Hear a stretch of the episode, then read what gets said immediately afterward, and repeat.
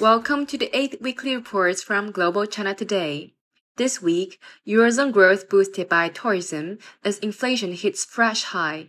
Second, U.S. House of Representatives Speaker Nancy Pelosi plans a trip to Taiwan.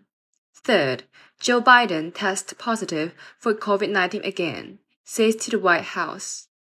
With a surge in tourism in the Eurozone, economies including Spain, Italy, and France have benefited and boosted the Eurozone economy more than expected for the second quarter.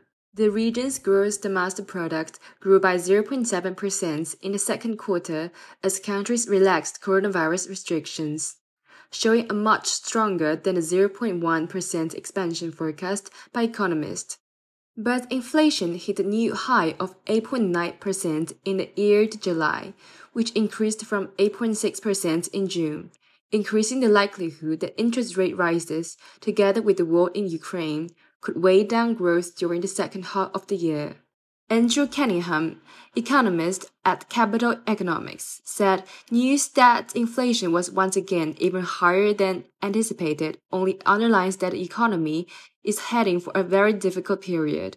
We expect a recession to begin later this year.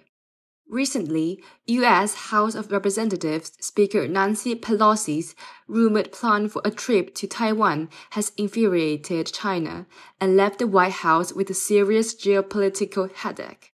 With the potential trip, Ms. Pelosi would be the highest ranking U.S. politician to travel to the island since 1997. As a consequence, China has warned of serious consequences if Ms. Pelosi were to proceed with her visit. Last week, President Joe Biden told reporters the military thinks it's not a good idea, but his White House has called Chinese rhetoric against any such trip clearly unhelpful and not necessary. On July 30, Joe Biden tested positive again for COVID 19, which is three days after announcing he was negative and resuming his in person White House activities. The US President's doctor, Kevin O'Connor, said Biden's case was an example of rebound positivity, which sometimes occurs in patients who have taken Pfizer's COVID 19 antiviral drugs.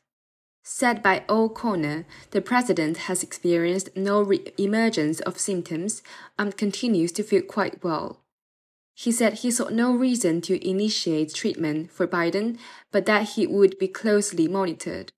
The 79 year old would observe strict isolation procedures. Thank you for listening. Hope to see you in our next episode.